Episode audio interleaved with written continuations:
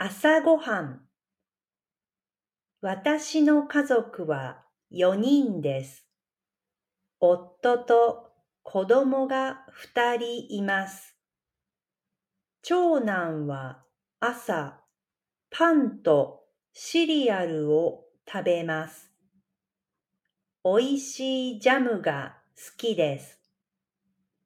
次男はよくご飯を食べます。前の晩のご飯です。お茶漬けが好きです。子供の朝ごはんは早いです。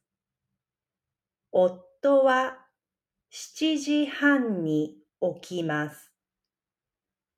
パンを食べて紅茶を飲みます。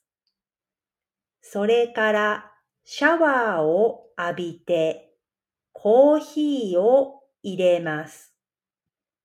私はあまり朝ごはんを食べません。ヨーグルトが好きです。